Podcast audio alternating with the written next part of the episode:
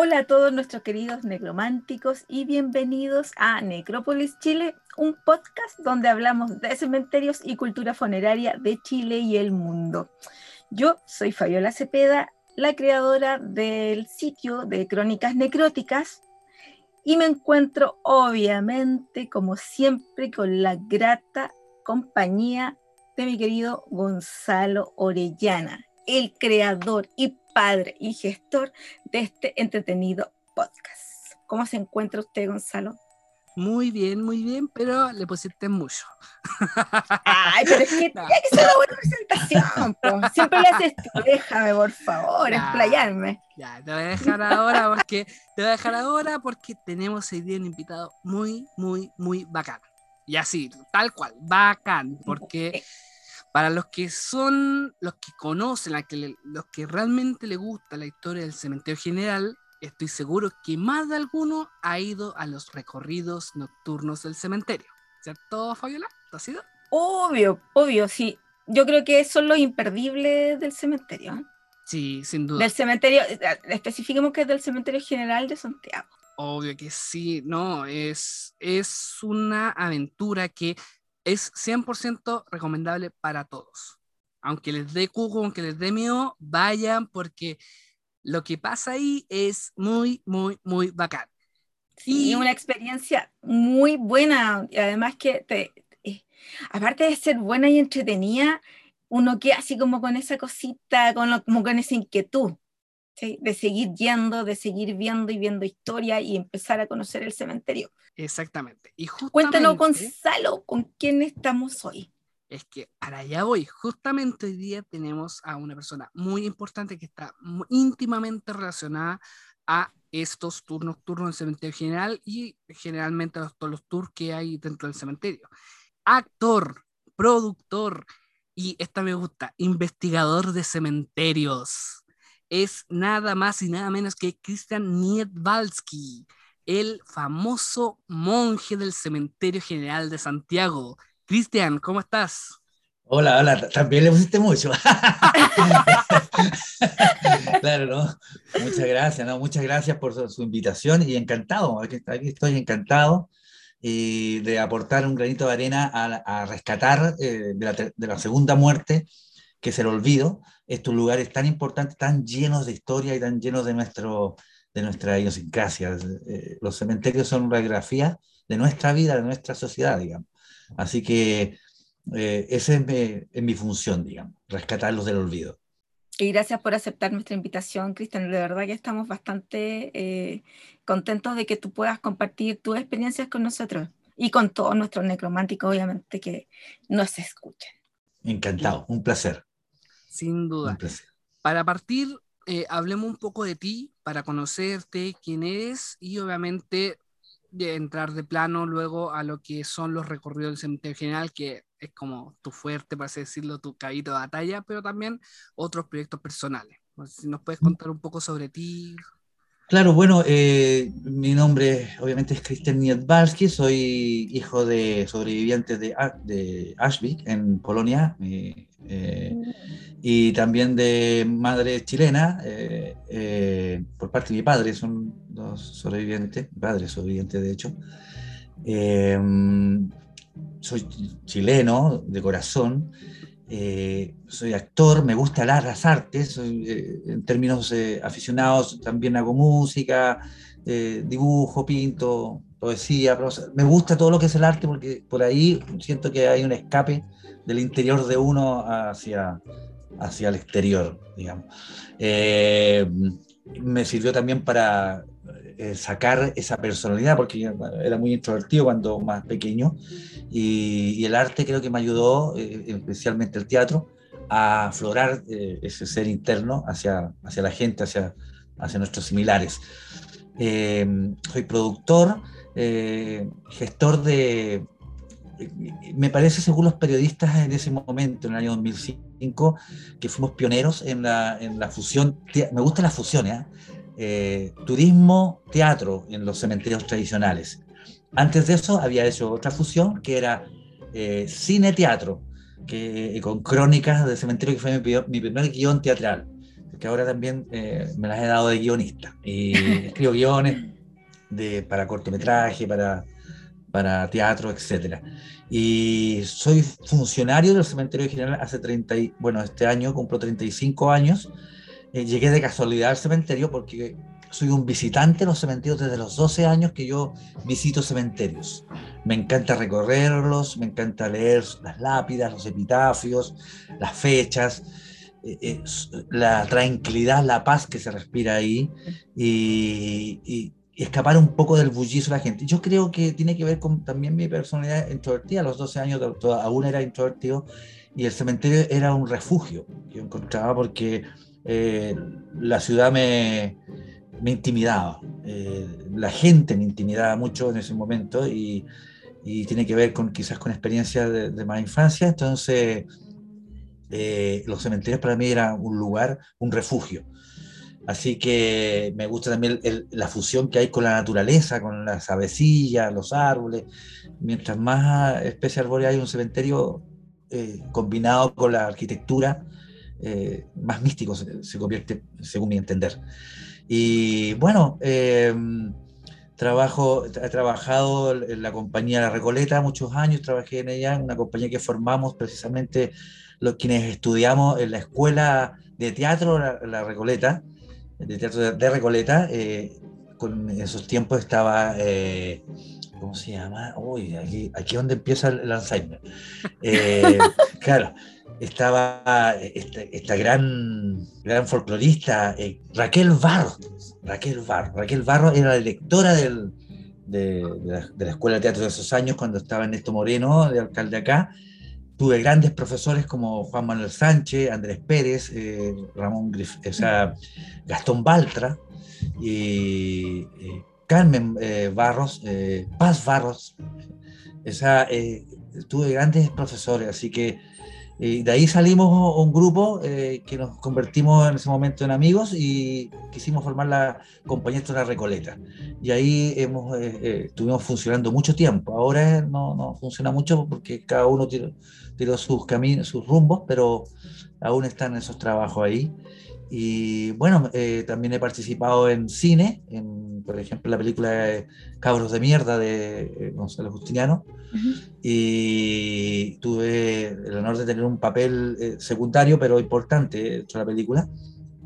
Y, y, también he incursionado en, en, guiones y producción de cortometrajes, etc. Así que música, estoy aprendiendo piano, me, me encanta eh, con mi esposa, que es eh, cuentacuentista, entonces yo a veces la acompaño con, con, música, con efectos especiales y también con ella aprendió otras técnicas de cuentacuentos.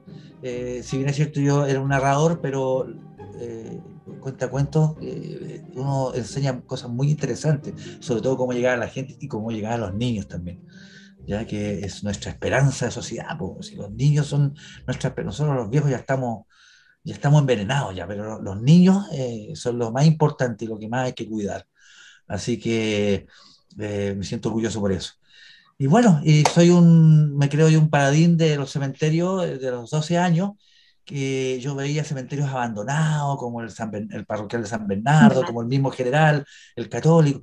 Entonces yo pienso que hay que, había que, pensé siempre que había que hacer que la gente fuera a estos lugares, que lo visitaran, no solo cuando va a sepultar a alguien, sino también cuando va eh, para ir a rescatar la memoria de quienes sepultamos ahí. Es una forma de hacer homenaje a quienes sepultamos, porque eh, eh, ahí están los legados de toda la gente, en cada detalle, en cada epitafio, cada fecha, cada estructura, en fin. y es la memoria de un país, y un país sin memoria es un país sin historia, así que eh, en, ese, en, ese sentido yo me, me siento un, pequeño eh, paradín de los cementerios.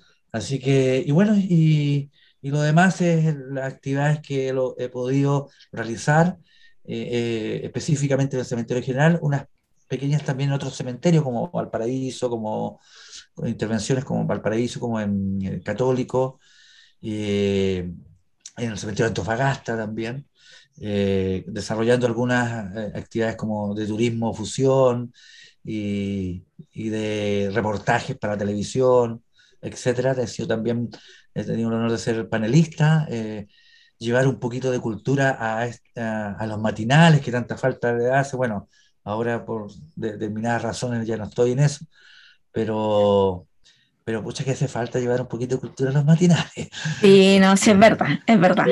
Eh, y, claro, ya que, bueno, uno, la idea es ocupar, ha sido siempre ocupar los más espacios posibles públicos para poder eh, plasmar el mensaje de uno, el que uno quiere entregar a la gente, que principalmente es a, expresarse, a, no, no, olvidar a nuestros seres queridos fallecidos, a no olvidar estos lugares de memoria, a preocuparse de informarse de la historia de Chile, de nuestra historia, de nuestros pueblos originarios, que en tanto le debemos, y, también de, de, nuestros sentimientos, nuestras emociones, eh, soltarlas, porque eh, yo que fui mucho tiempo introvertido y, me negué esa posibilidad, entonces eh, después quise revertir eso y siento que todos necesitamos decir un te quiero, un te amo y no dejarlo para mañana, expresarle a, tus vecinos, a tu gente alrededor amor y cariño, aunque a veces la sociedad trata de, convertirte en alguien eh, lleno de odio, lleno de, resentimiento, lleno de, malas emociones, uno debe combatir con, lo contrario, eh, todo eso. Entonces, eh, creo que primero tenemos que preocuparnos de evolucionar uno para después pretender eh, evolucionar a demás gente. Y, hemos tratado de ser, sin ser un ser perfecto, porque en mi vida he cometido muchos errores, muchos errores, y, pero he tratado de un tiempo a la fecha y de siempre ir mejorando y siendo cada día mejor persona, mejor ser humano. Ser, tratar de ser un aporte a esta herida, a este herido mundo, de ser un, un agente cicatrizante de este herido mundo. Y, pero eso sí, no significa que hay que olvidar. Eh, eh, cuando la gente dice que, que, no, porque no, no hay que olvidar, porque los que hemos tenido eh, parientes cercanos, asesinados, perseguidos, torturados, etc., es difícil, no, no, se puede olvidar. a los, quizás se puede llegar a perdonar, pero no olvidar. no olvidar porque no es justo para quienes murieron de mala forma. Eh, pero las muertes de mis seres queridos, eh, incluyendo hijos, también me han enseñado, me han enseñado mucho y me han dado fuerza también, fuerza para seguir en esta convicción de, ser, tratar de ser mejor persona y, tratar de darle una mano a, quien, a quien la necesite. A veces creo que la vida me ha puesto intencionalmente donde hay gente con problemas, eh, con problemas de, forma de ser, etcétera, quizás para, para aportar algo, ¿no? a veces pienso eso, porque uno dice de repente, ¿por qué si yo he tratado de ser bueno y, me veo rodeado de, de, esta gente? Porque a lo mejor hace falta alguien como uno precisamente entre medio de esa gente. Así que, bueno, eh, a tener fe nomás en, en, lo que uno piensa y, y, tratar siempre de aprender de la gente, porque de todos también aprendemos, de todo, de, cada, de los animales, de los árboles, de todo, de todo el universo hay algo que aprender.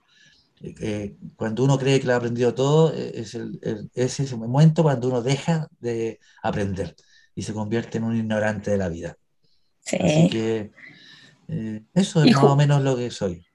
Y justamente eres un tremendo aporte en lo que tú acabas de decir, que es el no olvidar, el mantener vigente las memorias y, y, sobre todo las memorias más antiguas, hay tantos que ya hay, bueno, han pasado tantos siglos también de, algunas muertes y, y, ese es el rescate que tú haces dentro del cementerio.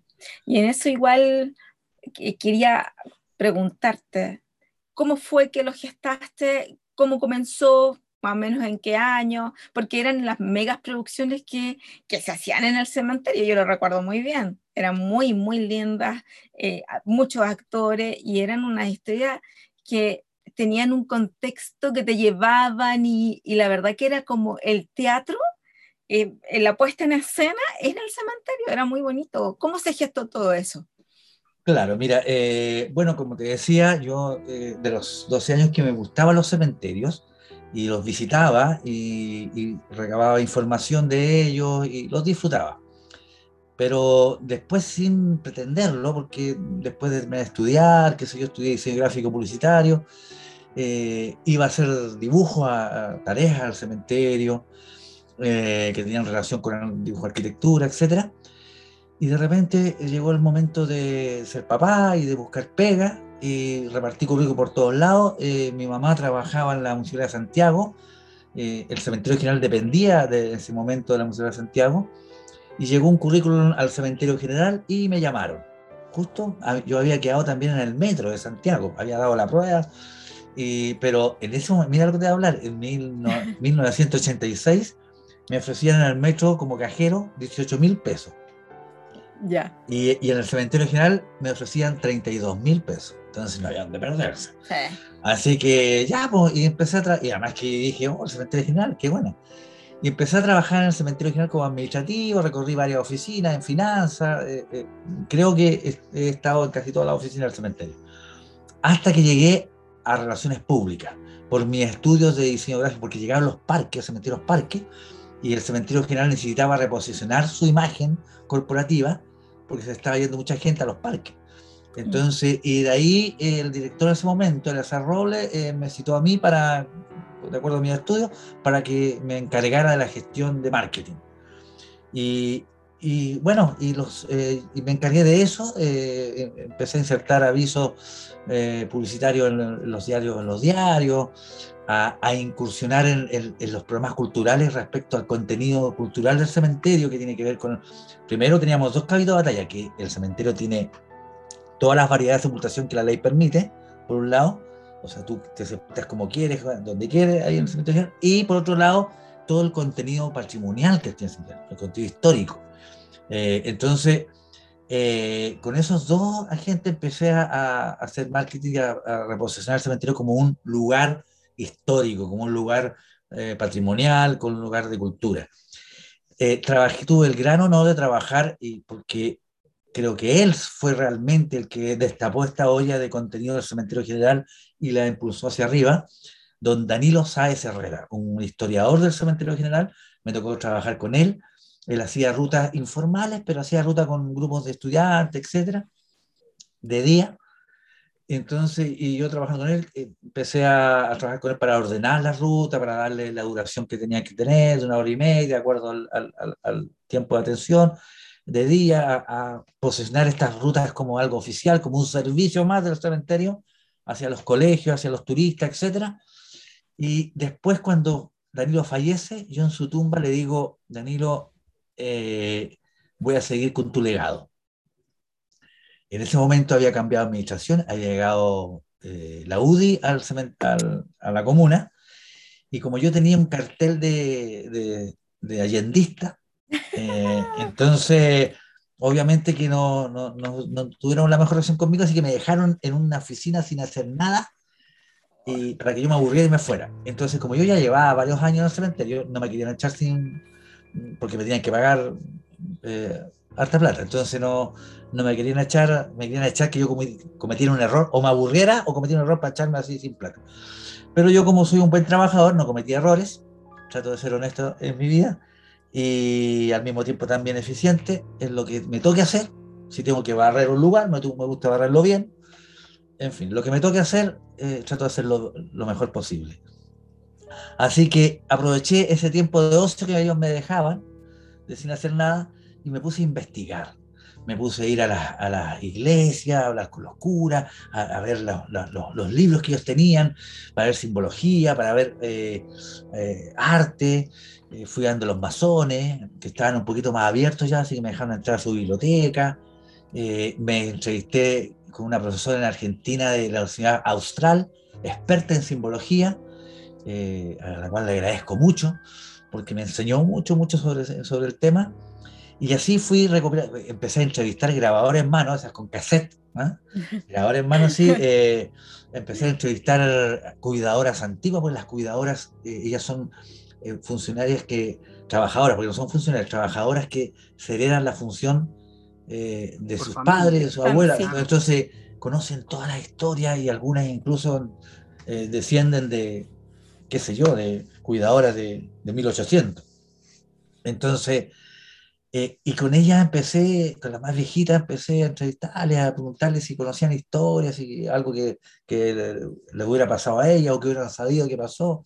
Entonces ahí me empezaron a contar leyendas, historias, y yo todo eso, todos esos relatos yo los convertí en historias, porque uno recibe el relato así como desarmado, como medio amorfo, pero tú lo vas y le dais forma. Y le construí un relato, y entonces lo tenía ahí. Más los otros contenidos, entonces dije, ya, Tati, eh, a esa altura, eh, con la administración de, de Tulio Guevara, yo había logrado, ellos me pusieron en, en, en me pusieron en, me empezaron a poner en cargos que era muy fácil meter las manos. Por ejemplo, la, la administración de la piscina, que era solo para funcionarios de municipalidad y del cementerio. Entonces, siempre con los anteriores se ha dado de que ah, ya pasa, pasa un resto y pasa. Entonces me empezaron a poner encargos para que yo metiera las manos. Pero todo lo pero les, les salió el tiro para la culata porque yo, como siempre, lo dije, traté de hacer mi trabajo lo mejor posible. Hice una administración de piscina, pero yo era carepalo con la gente, o sea, carepalo con, con los malos elementos, cuidaba a los chicos, los cursos de natación, cuidaba a los chicos, las chicas como, como si fueran mis hijos. Incluso instalé una radio en la piscina que se llama La Voz de la Pileta, ta, ta, ta, ta, ta, ta. Entonces ahí, entonces ahí poníamos música, la gente podía mandar saludos, los chicos mandar saludos, a pedir temas, hacíamos espacios como pensamientos, ¿cachai? Entonces, y, y, y, cosas chistosas, contábamos chistes entre medio de la música, bah, bah, entonces la gente quedó fascinada, así llené el libro, yo ponía un libro en la entrada para que la gente pusiera quejas o, o agradecimientos. Me llené de, de buenas observaciones, así que los gallos al final empezaron a reconocer en mí que más allá que yo era un, un comunista, me decían, el comunista mierda, ¿no? más allá que vaya eso, ¿cachan? Que yo trabajaba bien. Entonces después de eso me pasaron la versión del casino. Y finalmente, un día de eso yo le dije, aprovechando que, que tenía mejor llegada, le dije que por qué no me dejaba hacer unas visitas en la noche con grupos pequeños, eh, contándole el contenido del patrimonio del cementerio de noche, hacer más místico, eh, combinándolo con algunos relatos de fe popular y de leyendas. El director me dijo, ya, perfecto, hazlo, pero no metáis para nada cementerio. El cementerio no tiene nada que ver. Claro, porque ellos pensaron que iba a caer la escoba, que a lo mejor iba, no, ¿cómo meter un gente? Iba a caer unos góticos, así. Ah, Entonces, claro, claro. Entonces no, no, quisieron involucrarse. Entonces me dijeron, hazlo como independiente. Perfecto, yo dije, mejor. Así que em, empecé a hacer la, la actividad, eh, pesqué uno, no podía usar nada del cementerio, así que en mi casa empecé a hacer a mano unos, y sacarle fotocopia unos, unos panfletos, unos folletos, y empecé a repartirlos en las universidades, en el Paseo Humada, en todos los lugares que yo cachara que podía haber gente interesada. Y así fue, pues empezó a llegar gente el 5 de mayo del año 2000, eh, perdón, el 3 de mayo del año 2005, hice mi primer tour con un grupo de 15 personas. Entre ellos venía La Paloma. La Paloma, ¿te acuerdas la Paloma de la, que era la esposa de mm, Daniel Valenzuela? Ah, ya. Ya. Ya. Ella estaba haciendo su tesis de grado en ese momento, que estaba estudiando periodismo. Así que, ¿qué pasa? Que los chicos me llamaban y dicen, oh, necesitamos hacer un trabajo en el cementerio, un reportaje. Ya, no hay problema, yo, puedo, yo pido eh, un, un, aporte de 1.500 pesos por persona con un mínimo de 15.000 pesos en el caso cuando eran grupos pequeños, grupos de 4 o 5 personas. Ya, y, y, yo los llevaba por los lugares que ellos más o menos querían, les llevaba, las, había ya diseñado una ruta tipo yo, donde abarcaba lo, lo mejor de arquitectura, lo mejor de escultura, lo mejor de leyendas, lo mejor de historia, entonces una variedad. Y historias sabrosas también, etc. Entonces los llevaba a recorrido y quedaban fascinados. Y yo empecé, algunos se reían de mí y decían, ¡ay, mira, como aquí esperando la noche, cagado frío! Y, ah, perdón, muerto frío, muerto frío en la noche, ahí, hasta que de repente llegó un compadre a la última noticia. Llegó un compadre a la última noticia y me dijo, oye, ¿te puedo hacer un reportaje? Claro, dije yo.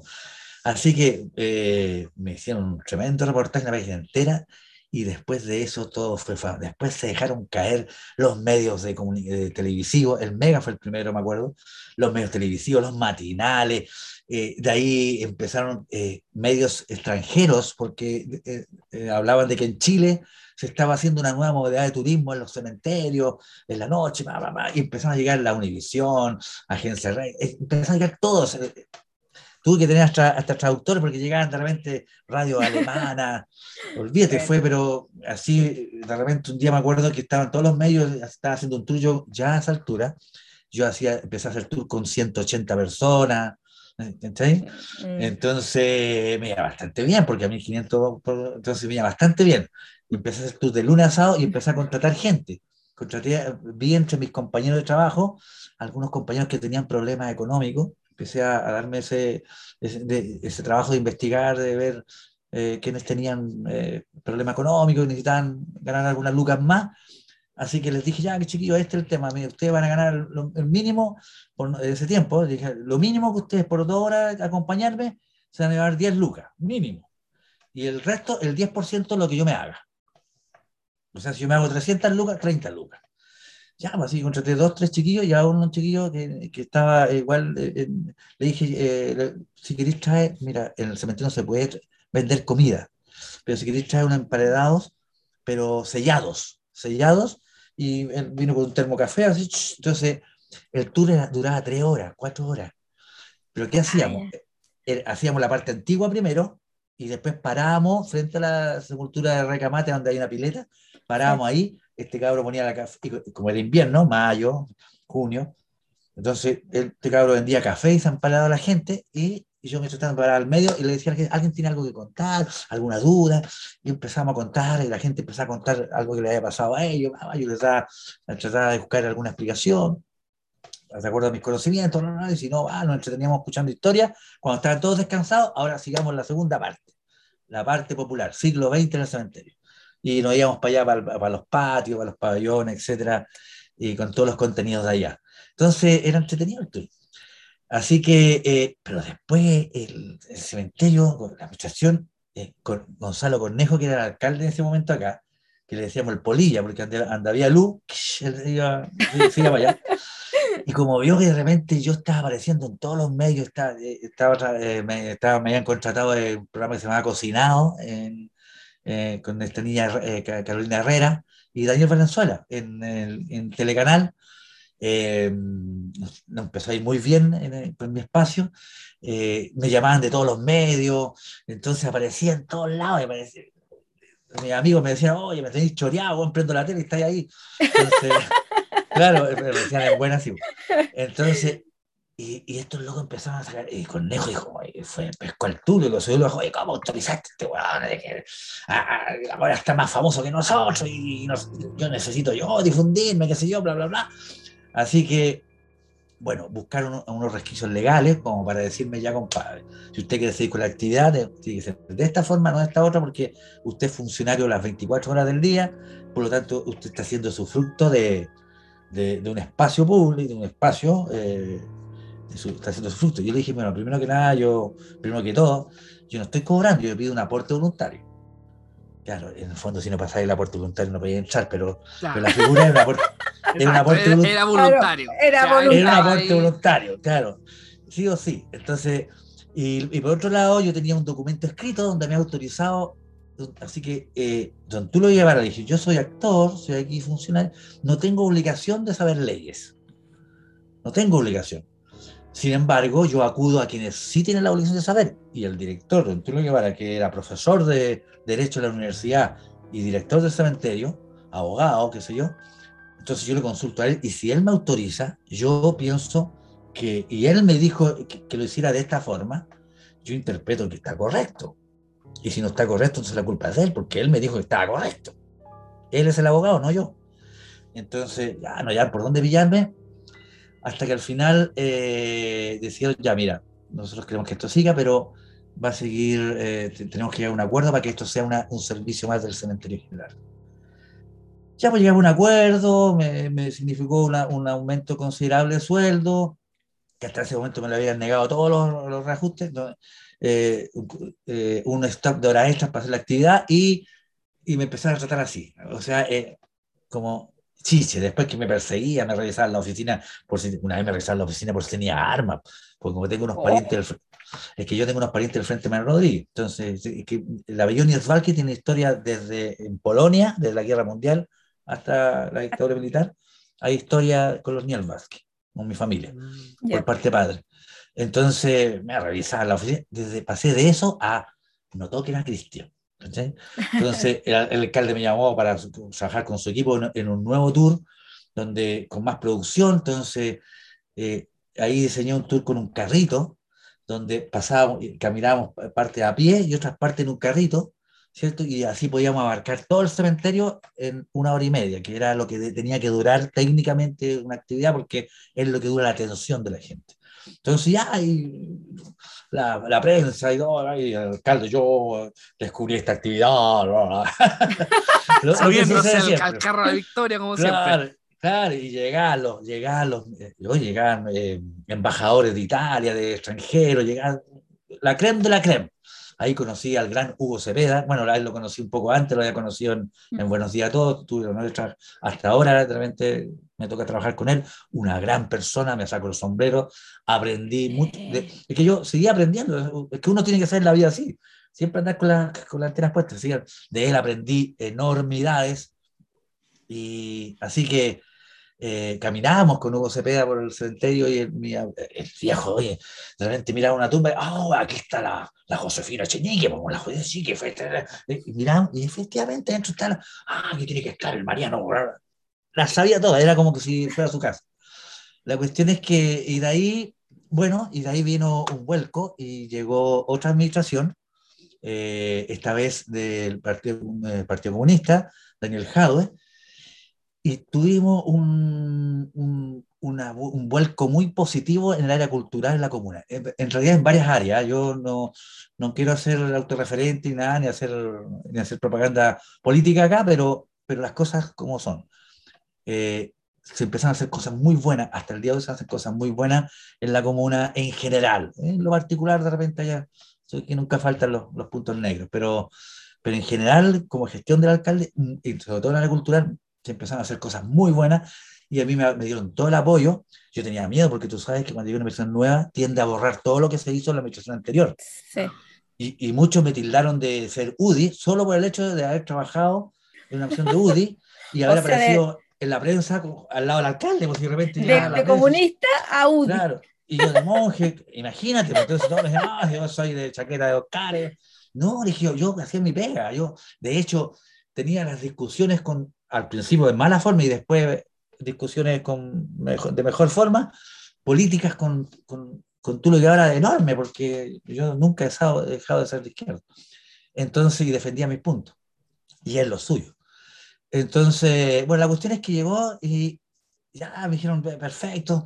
Entonces, un, director dijo, yo los tours, yo quiero sacar los tours porque quiero, sacar, quiero hacer algo nuevo. Que dice. dije, pero ¿para qué sacar los tours nocturnos si son un éxito? Mejor potenciemos los tours diurnos.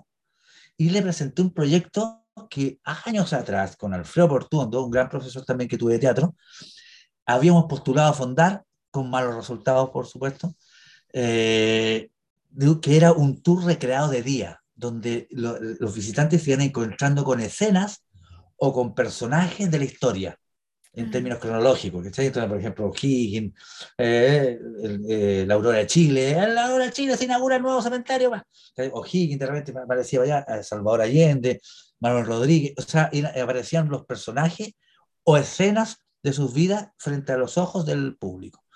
Entonces, teníamos incluso considerado caballos, carruajes, etc una mega producción que no nos eh, financió. Entonces, como no haya quedado eso en el tintero, se lo ofrecí al director, le dije, hagamos esto. Ya, pues dijo, hagamos esto. No, no, no dijo nada, voy a decir la expresión muy no dijo nada. Mm, sí, déjame pensarlo. Y después, como los tres, como los tres días, era de cristiano, Marcos Sánchez, su nombre, director. Y después, como, como la semana después, llega y me dice, Cristian, he estado pensando, ¿qué pasaría si aparece O'Higgins y frente a la y dije, ya, si eso es lo que yo te estaba hablando. No, pero es que yo estuve pensando que va. ¿Cachai?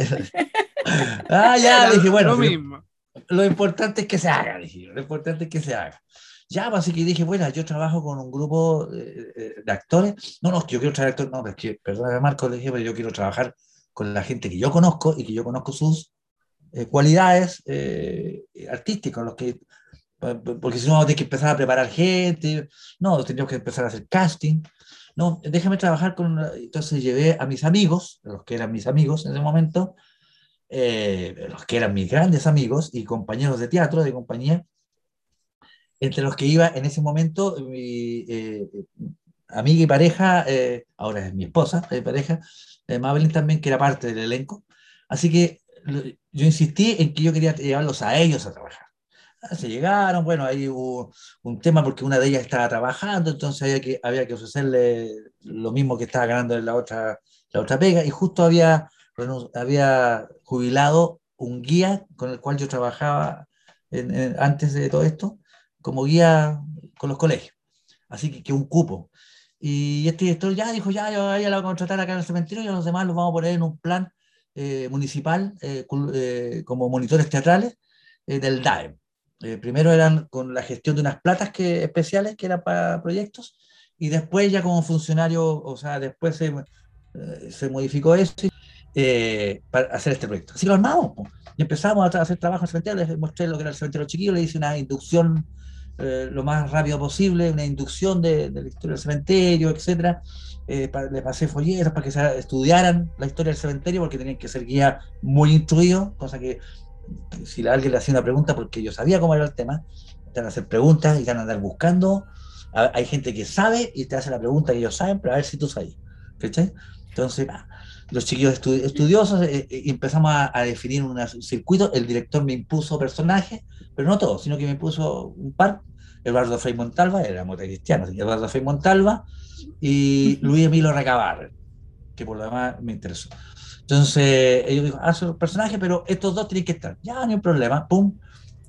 Hicimos el circuito, diseñamos todo el circuito, los puntos donde había las intervenciones, y, bueno, y después también los chiquillos también hicieron su aporte. Digámoslo, cuando uno les pasa los personajes eh, y la idea de qué se trata esto, entonces ellos también empiezan a hacer su aporte, a hacer su estudio de personaje, a proponer, ¿cierto? Y, armamos eh, todo lo que son los relatos, los, las escenas, etcétera, de día. Ya, pues, pero había que producir la cosa. Si no era así nomás, pues, y los vestuarios. Y, ahí estaba el problema. El cementerio no puede comprar vestuarios. No puede comprar mm. vestuarios porque es un cementerio. ¿Cómo justifica la Contraloría que estáis comprando vestuarios de teatro? Entonces, yo dije, entonces yo le ofrecí otra solución. Yo hasta ese momento todavía seguía haciendo los turnos nocturnos.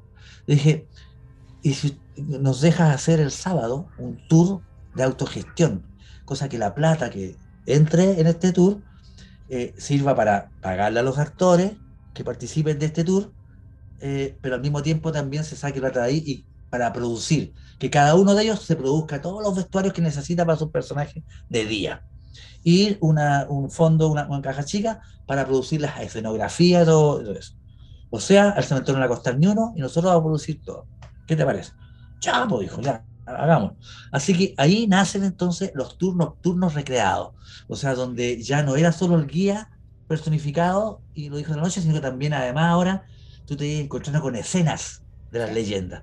Claro, tú llegabas y te veías a Rosario Sosagoitía con Carmen, ¿cachai? Cuando la estaba sepultando, y después más allá te encontrás con La Llorona y toda la escena de La Llorona, te encontrás con una historia de vampiros recreada, eh, eh, en fin, o sea, en ese momento el turno nocturno ya empezó a ser más que solo el guía caracterizado, sino que también escenas que se iban produciendo. Oye, era de loco, los chiquillos igual se les, tocaba duro porque yo era el guía personificado, pero ellos hacían una escena, como eran cuatro, dos hacían una escena aquí, ¿cierto?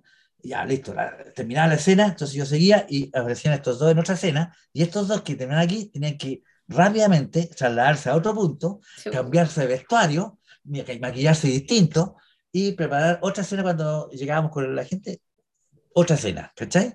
Entonces era de loco, era chistoso, hay cosas simpáticas, hay una actriz que de repente se le veía correr entre las tumbas, entre los pasillos, en calzones ahí con el vestuario en la mano, así de un punto a otro, así, y, y súmale a eso que los chicos también les tenía que, les costó un poco vencer el miedo, porque tenían que correr de repente o solos o acompañados, porque a veces uno se va uno primero, otro acompañado, aprenderse el cementerio bien, y acompañado solo entre las tumbas, por ahí, entre la oscuridad, trasladarse a otro y que realmente tenían que esperar al público en un lugar solo, por ejemplo, La Llorona, que era una escena sola, ella, eh, porque aparecía La Llorona con un monólogo, entonces ella tenía que ir sola de, de Rosario Zagoitía, tenía que correr a la Capilla Verde, ¿cierto? Eh, enfrentándose a los perros, a los perros, eh, que, había muchos perros dentro del cementerio, perros salvajes, y además del miedo propio de estar en un cementerio de noche, y, que sentir ruido, y que, algo, algo se movió allá.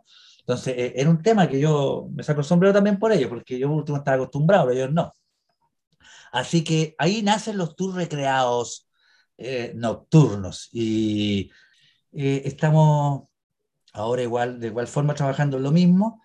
Eh, mañana, de hecho, ya tenemos tour y el sábado también. Y tengo que empezar a trabajar en una puesta en escena eh, presencial para el 9 de diciembre, que el cementerio cumple 200 años. Hemos estado haciendo cápsulas, cápsulas eh, con los diferentes personajes recordando los 200 años. Y también, como te digo, esa cápsula que es una con la historia del cementerio se va a hacer también un, se está haciendo una, hay otros chiquillos que también trabajando en otra área, eh, Viviana, eh, Roberto, Roberto y Vivi. el Vivi es una persona especialista en patrimonio, es profesora de historia y una cabra bien, bien, bien capaz. Eh, hay otra gente que también tiene sus capacidades y la está usando y está haciendo trabajos bien interesantes, la recopilación de fotografía antigua, etcétera van a hacer también una, una cápsula con, con, todo lo que son las, las arquitecturas, las nuevas construcciones. Eh, ellos están paralelamente trabajando en otra área. Yo quiero hacer hincapié en una, un nombre que tú diste, entre todos los nombres que nos diste a través de esta, de esta larga historia de, lo, de, los turnos nocturnos del cementerio general, que es Danilo, Danilo, Danilo Sáez. Herrera, hijo de poeta. Sí, pues el hombre era poeta también. Claro, o sea, porque él, eh, bueno, la historia de él la conocí a través del libro que publicó el cementerio hace muchos años atrás y también porque el mausoleo donde está él actualmente está en la avenida, una, la avenida principal del cementerio, la avenida Horwitz, que está en un mausoleo que está puesto ahí por así decirlo, en primera plana y tiene una gran leyenda con palabras de él, su propio epitafio, y que estaba justamente relacionado al cementerio general. Entonces, también es muy bueno saber que tú trabajaste, por así decirlo, codo a codo con él y que pudiste conocerlo y pudiste aprender de todo lo que él sabía del cementerio.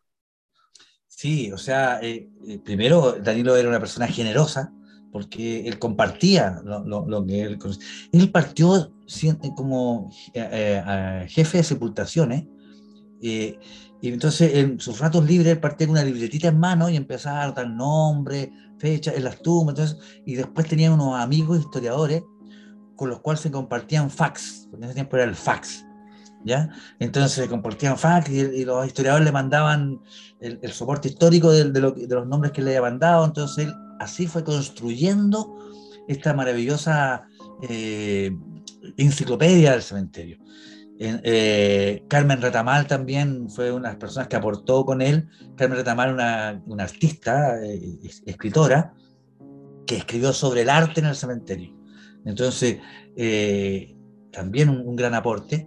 Y bueno, y así él construyó esto, entonces, y él era un apasionado. Cuando llegaban los cabros, uno de las defectos, virtudes, mira lo que estoy diciendo, porque el defecto era que él se apasionaba tanto que los cabros de repente los podía tener sentados ahí frente al escritorio, yo traigo el sistema acá, los podía tener tres horas sentados hablándole, hablando, o sea, obviamente a veces los cabros de repente se empezaban a cansar y, y Entonces, y los tours de él duraban como tres horas, cuatro, o sea, si tú no lo parabas, él podía estar todo el día. Seguía.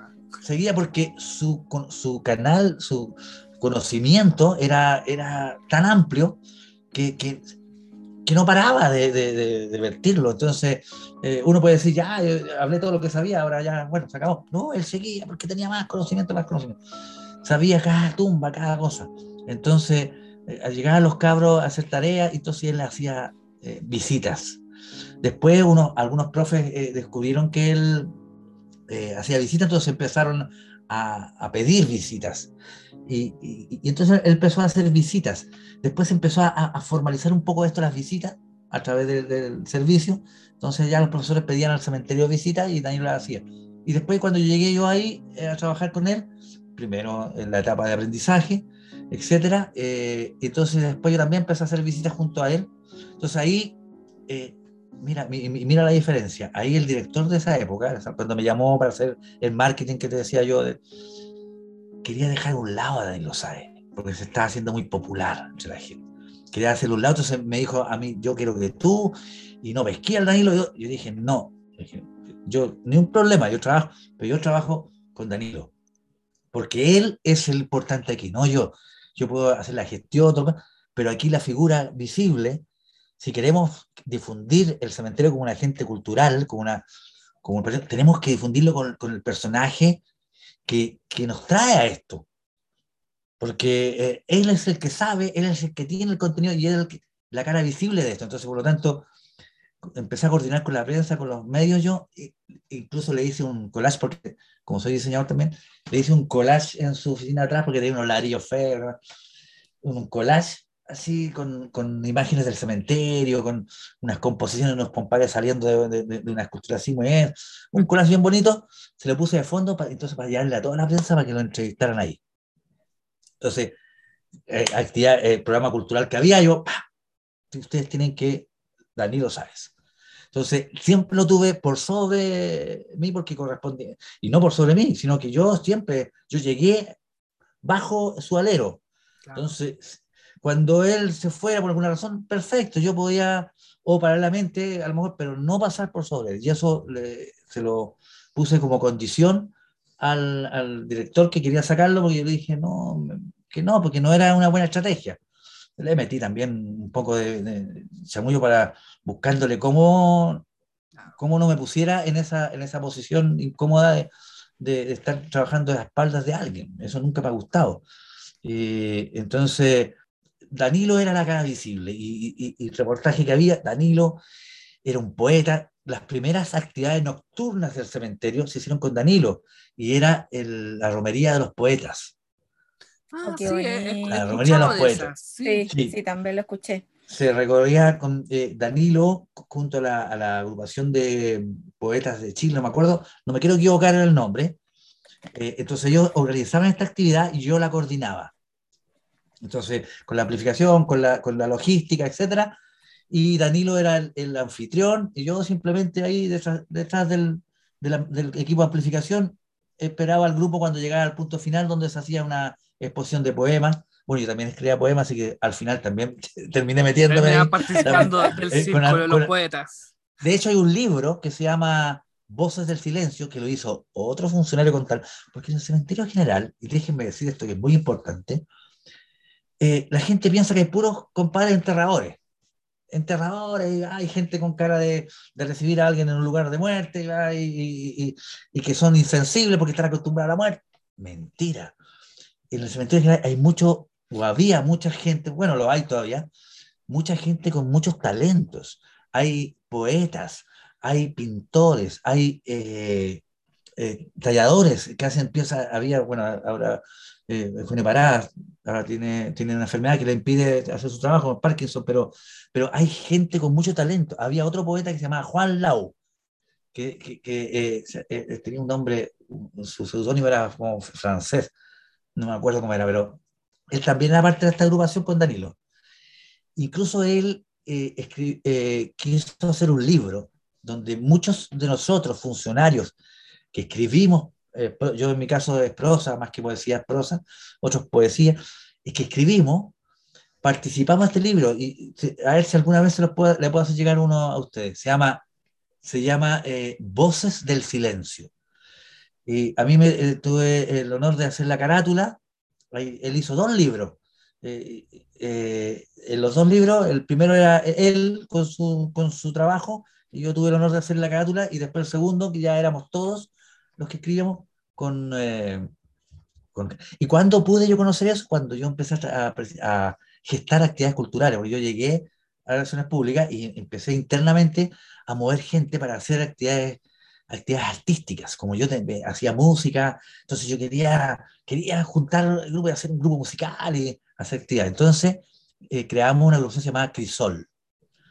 Eh, y ahí, em, a través de este grupo empezamos a hacer peñas folclóricas, entonces los que cantaban iban a cantar. Aparte que nosotros contratamos, llegamos a, hicimos un encuentro de payadores, llevamos a Tito Fernández, a Jorge Yañez, a Roberto Parra, eh, no, sí, hicimos cosas grandes también.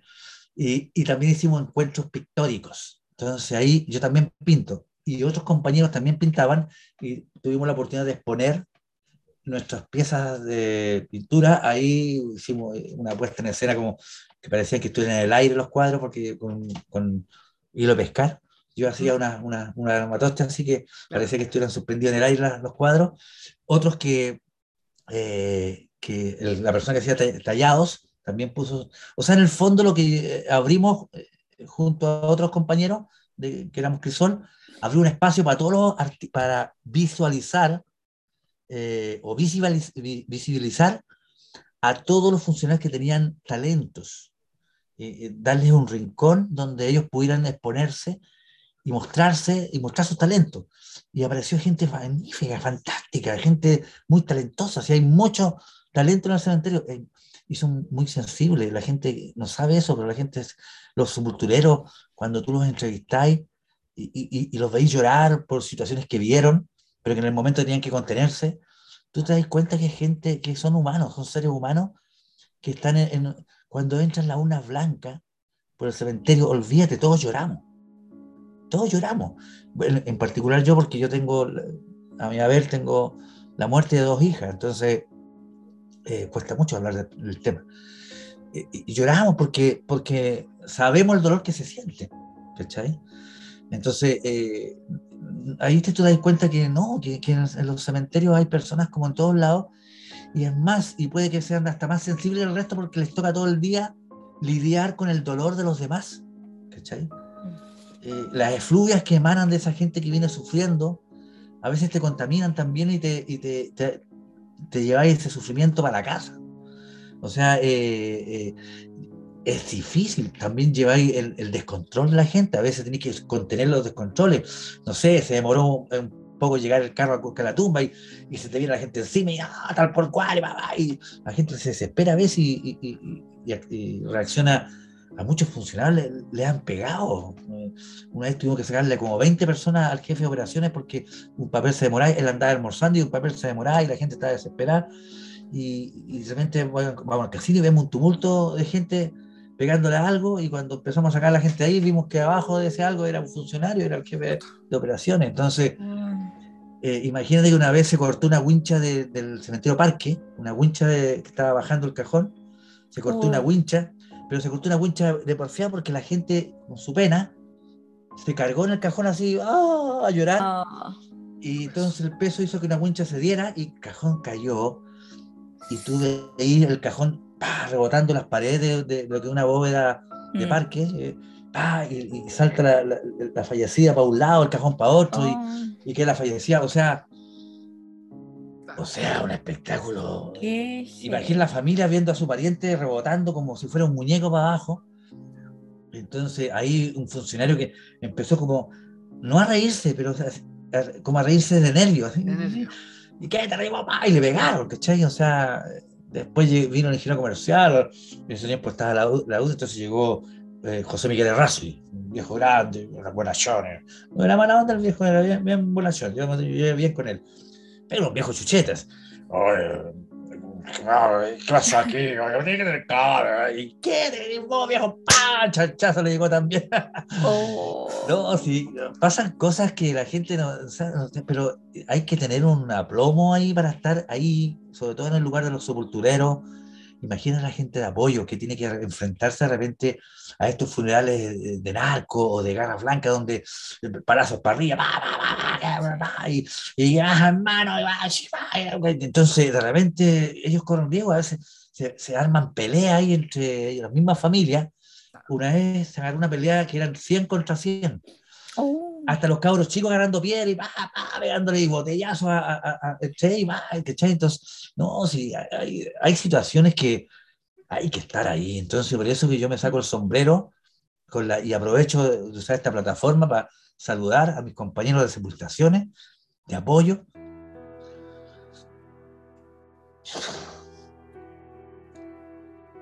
Que en estos tiempos de pandemia les tocó enfrentar en momentos difíciles. Algunos se contaminaron, estuvieron al borde de la muerte. Eh, enfrentar a la gente que no entendía que, que no voy a estar en la sepultación de, de su ser querido, que tenían que, un par de personas, pedirlos de lejos. Ellos tenían que forrarse entero, parecía una película de ciencia ficción. Al final se convertían ellos eh, en quienes despedían al difunto. Claro. Eh, Son difíciles los tiempos que estamos corriendo. No, al contrario, Cristian. Sí, eh, es completamente entendible. Sí. Los tiempos no han sido fáciles y sabemos que trabajar en un cementerio conlleva mucha carga emocional. No solamente la pena que trae la familia, sino que, tal como dices tú, o sea, es gente que, está, que trabaja ahí, es gente que tiene sentimientos, que son sensibles, que ríen, que sufren, que tienen sus problemas. Y eso también... Y están enfrentados. Exactamente. Están enfrentados a veces a la incomprensión de la gente dado el dolor, porque la gente, tú sabes que cuando con dolor también una vez pierde el, el, horizonte de las conductas. Y ellos se enfrentan a todo eso, y, por eso que a veces me da rabia cuando por un pequeño error, puta, lo amenazan con sumario, porque no sé, porque a lo mejor una señora se quejó, porque el sepulturero eh, a lo mejor se le bajó muy brusco la, cuerda y, el cajón bajó muy brusco va Entonces, por pequeños errores, sí, seguramente son errores, pero pero hay que estar en, los zapatos de ellos.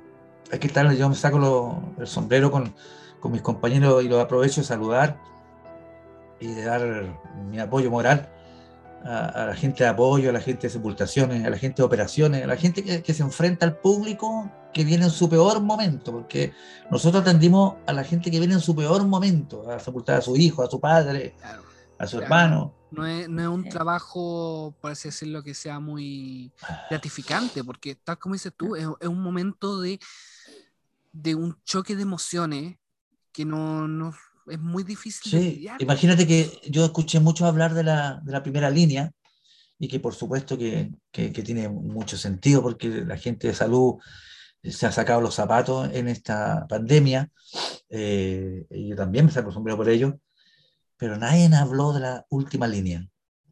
Nadie ha hablado de la última línea. La última línea era la gente de la que te estoy hablando, la, gente que, le tocaba recibir eh, a, sus parientes contagiados eh, eh, para sepultar al, valga la redundancia, al difunto que murió de, precisamente de, esta enfermedad. Entonces era la última línea, ellos tenían que enfrentar todo lo que significaba eh, esa impotencia, eh, cerrando las puertas del cementerio porque afuera un tumulto de gente que cómo voy a despedir a mi ser querido, que tal por cual, y, llevar el cajón adentro, envuelto entero y, con, los cuidados, como te digo, eh, y con el peligro de contagiarse. Bueno, de hecho, muchos compañeros se contagiaron, a pesar de todas las medidas que se tomaron. Eh, porque se tomaron medidas, cierto es que se tomaron muchas medidas para evitar, de hecho, la cantidad de compañeros que se contagiaron es mínima eh, en comparación a lo que podría haber sido. Eh, podría haber sido. En operaciones se tomaron muchas medidas también para evitar los contagios. Eh, todo, en todo. Nosotros estuvimos trabajando por turno, con ciertas distancias.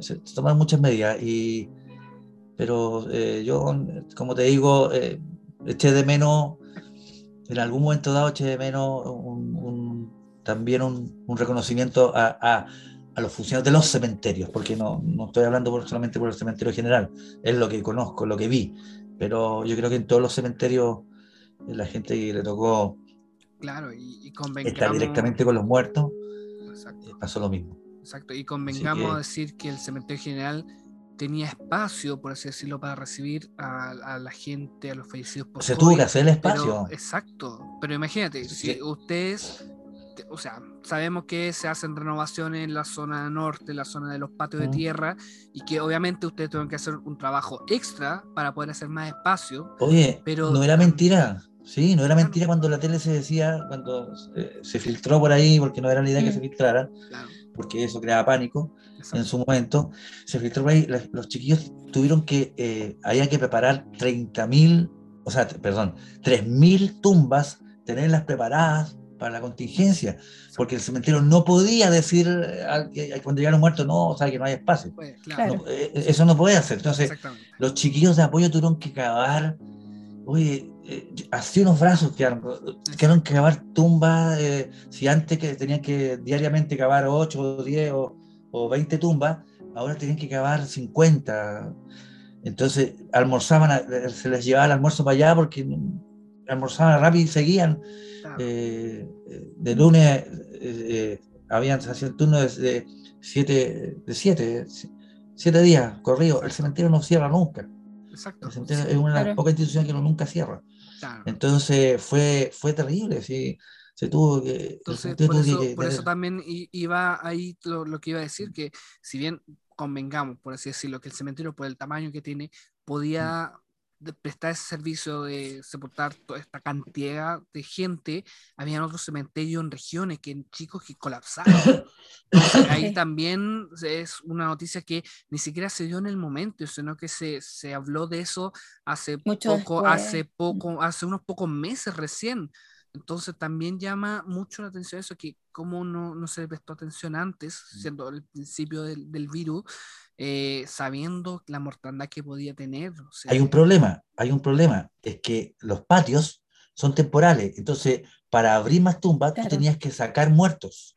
Entonces, ¿qué, qué, qué, a mí me tocó hacer esa, tarea de llamar por teléfono, yo, llamé, yo en un momento que me tocó esa tarea de llamar, eh, habré hecho, a ver si son tres patios, habré hecho más de 6.000 llamadas telefónicas para, de, las tumbas vencidas, de los patios vencidos, para que la gente viniera a retirar los restos de su pariente para poder dejar el, espacio, para poder eh, renovar ese patio e inmediatamente habilitar nuevas tumbas. O sea, no era que el cementerio tuviera las tumbas, llegar y cavar.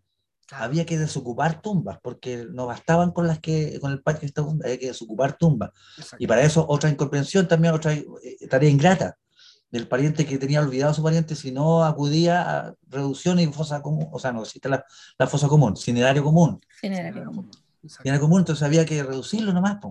Y, y, después mucha gente llegó después, oye, y mi pariente estaba aquí. Pucha, lleva el cementerio, ojo que el cementerio tiene las tumbas en tierra, tiene una duración de cuatro años y uno puede pagar un año más. Claro, Pero no es, que, no es que el cementerio ve, pase cinco años y al tiro lo, lo, no, pasan hasta 15 años.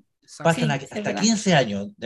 los patios que nosotros redujimos eh, tenían 15 años de vencimiento aproximadamente, unos 10, 15 más o menos. Pero mm. Entonces no, también era una, un poquito dejación de la gente que... Exacto, sí, o sea, vale, vale decir que el cementerio todo el año, tal como tú dices, va haciendo, va, va, por así decirlo, Vea la palabra, desocupando patio. patio. Claro, para, claro, patio y dicho. Exactamente, y nosotros que hemos ido varias veces al cementerio nos damos cuenta que les dejan notificaciones en, en las tumbas. Nosotros también imaginamos que, como dices tú, se comunican, buscan formas de comunicar. Entonces tampoco no, es, no es que vengan, ya aquí no contestó nadie, ah. esto se va todo. No, no se comunica. de hecho, por ley se tiene que comunicar. Y, además que hemos visto, hemos visto los patios de tierra sepultaciones de los años 66, 70. Entonces, igual tienen su como tú decías, tienen sus años, pues. Más o menos que 15 años, hasta 20 años pueden pasar antes que se reduzca, pero eso en tiempos normales. Ahora es una situación particular. Y, claro, como tú dices, porque antiguamente los cementerios eh, existían solo las tumbas perpetuas. Pero ¿qué pasó con eso? De que los cementerios empezaron a marcar mucho terreno. Porque como mm. eran perpetuas eh, y, y, la, población, la población de las ciudades crecía, Imagina que en Brasil, en Sao Paulo, hay un cementerio de 700 hectáreas. O sea, eh, entonces tú ves que una ciudad, entonces mucho. Eh, logísticamente es mucho, porque imagínate unos abuelos que quieran ir a ver una tumba, tienen que, eh, ya en el general que son 186 hectáreas, enorme, o sea, se ha pensado incluso en tener carritos de acercamiento, etcétera, pero bueno, hay que, hay, como se permite entrar en vehículos, hay que solucionar otros problemas logísticos. Pero, pero sí es complejo, la situación es compleja porque tú trabajas con algo tan sensible como es la muerte. Imagina que el crematorio no, no dejaba funcionar. Yo a mi hija las cremé, yo, yo perdido dos hijas, una de, de, dos años y una de un año y tanto, por, una por negligencia médica y la otra por, por mal sistema médico. Eh, que también puede ser una negligencia médica, por, por, por, esta, por este sistema de salud en Chile que tenemos tan, tan mal. Entonces, eh, las cremé y las tengo en el parque cinerario. Y bueno, y eh, eh, también es otro tema, el crematorio no dejó funcionar, no, no, dejaba funcionar también. Entonces, no, si de esta pandemia yo creo que a todos, en todos los ámbitos, nos mostró una cara, nos mostró la cara real de, del país. Cristian, ha sido un gusto eh, tenerte aquí con nosotros. Gracias por, las experiencias que nos has dado. Sabes que a mí me gusta cuando, cuando entrevistamos y uno queda con una sensación de que te están dando otra mirada del cementerio. ¿Te das cuenta? Tu experiencia, lo que se vive, lo que se vive a diario ahí in situ no solo las leyendas, no solo eh, tal o cual personaje que pueda estar ahí, sino las experiencias que tú nos estás brindando a nosotros, que son lo que se vive a diario en el cementerio, a diario como un, como más que el cementerio, como el trabajo, eh, lo que se pasa, lo que se sufre, eh, y sobre todo en estos tiempos, como, como tú nos contabas, por lo que se entiende obviamente todo, toda la carga energética que se pueda tener. Así que te quiero dar las gracias y obviamente mucho más que invitado nuevamente para que puedas estar con nosotros en este podcast. Bueno, yo quiero agradecerles primero la invitación y la verdad que me he sentido muy cómodo y, y, ustedes me han dado el espacio como para desahogarme también de, de, estas cosas que uno, como tú bien dijiste, no siempre conversa porque generalmente lo que te, eh, pregunta es, sobre las leyendas, sobre eh, si penan o no, etc. Y, pero ustedes me dieron la oportunidad de poder mostrar a través de, esta humilde persona el mundo que existe en el cementerio, la gente que trabaja ahí eh, y, todo su diario vivir y su, y humanidad. Y, decirle a la gente que, que vaya al cementerio, que visite los cementerios, que, que no espere que se muera un pariente, sino que los visite, que los rescate y que considere mucho, el, eh, con mucho respeto a la gente que trabaja en, los cementerios, porque es gente muy valiosa. Hay, hay, mucho valor ahí, como en todos los lugares, me imagino, pero hay gente muy valiosa que se enfrenta realmente a, a, temas muy, muy tristes. Así que les quiero agradecer enormemente la invitación y, y, encantado eh, eh, de estar con ustedes nuevamente. Así que, bueno, y nos vemos, como dice el monje, nos vemos en la eternidad. Exactamente, no, de verdad, gracias a ti por mostrarnos, por dejarnos ver, conocer este lado del cementerio, porque tal como tú dices, eh, el cementerio hay gente y personas y esa es básicamente lo que nosotros también queremos hacer con este podcast. Queremos abarcar los cementerios, pero fuera desde este lado frío de que el cementerio es algo lúgubre, algo que tiene que ser tabú, algo que no se que conversar. Al contrario, los cementerios, uno antiguamente la gente convivía con la muerte, la aceptaba y era parte de la rutina diaria y ahora como que se ha higienizado, como que la han dejado doblado, la muerte es algo malo y los cementerios ha pasado casi lo mismo, o sea, y tal como tú nos dijiste, dentro del cementerio trabaja gente con sentimientos, con emociones y con talento incluso, que por fuera la gente ve al sepulturero y es como la clásica imagen de el tipo barco, así como vestido con un frac, un sombrero y que hace hoyo, que es medio cojo. Y no, hay gente que dentro de todo, yo imagino que mientras están cavando las tumbas, están haciendo los espacios, están echando talla, están escuchando música, o, como dices tú, se inspiran en el cementerio y, y escriben, componen música. Entonces, realmente eso es lo que nos gusta a nosotros rescatar con este podcast. Así que Muchas gracias por compartir esto con nosotros y de verdad estás más que invitado a volver para continuar hablando del cementerio general, sobre todo ahora con su, con su celebración del bicentenario. Eso, ¿ah? invitar a la gente a que ponga la atención a las páginas institucionales porque eh, eh, hay, van a haber seguramente gratas sorpresas, gratas cosas que se van a hacer en honor a este bicentenario y también en Tour de con Santiago, donde eh, quien les habla también va no solo homenajear estos 200 años del cementerio, sino también homenajear todo lo que significa nuestra identidad como país a través precisamente de estos lugares tan, tan importantes. Así que un abrazo enorme y sigamos superando esta pandemia y, y volviendo a la vida lo más normal posible. Y ustedes, nuestros queridos necrománticos, gracias por acompañarnos el día de hoy en esta conversación.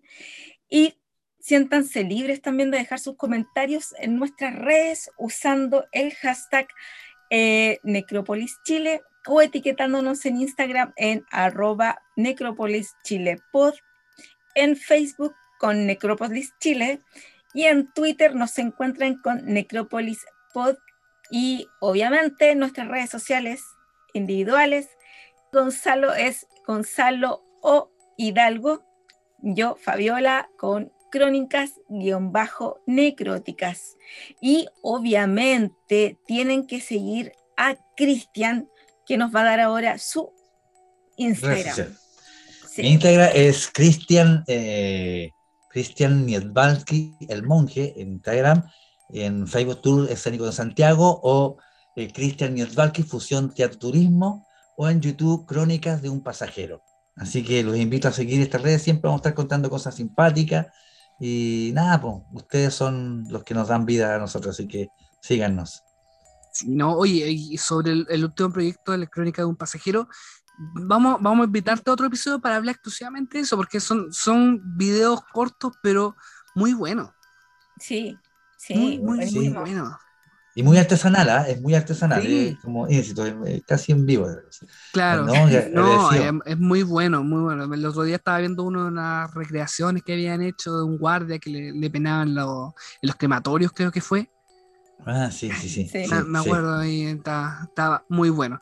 Y bueno, desde ya cuenta con nosotros para cualquier difusión o cualquier cosa que tú quieras que contar con nosotros, ahí te vamos, te vamos a apoyar. Muchas gracias Igual a futuro, pucha, sería bacán poder hacer transmisiones del cementerio contigo, porque ¿quién mejor que tú conoce todo el cementerio general? entonces, veremos ahí eh, esperando que termine todo este asunto de la pandemia y podríamos trabajar juntos, hacer algo entretenido para todos nuestros románticos. Yo encantado, muchas gracias. Gracias a todos nuestros necrománticos y ahora sí nos despedimos. Ha sido un gusto estar contigo, Cristian. Gonzalo, un gusto también. Nos vemos en el próximo episodio. Que estén muy bien. Hasta luego. Chao, chao. Nos vemos.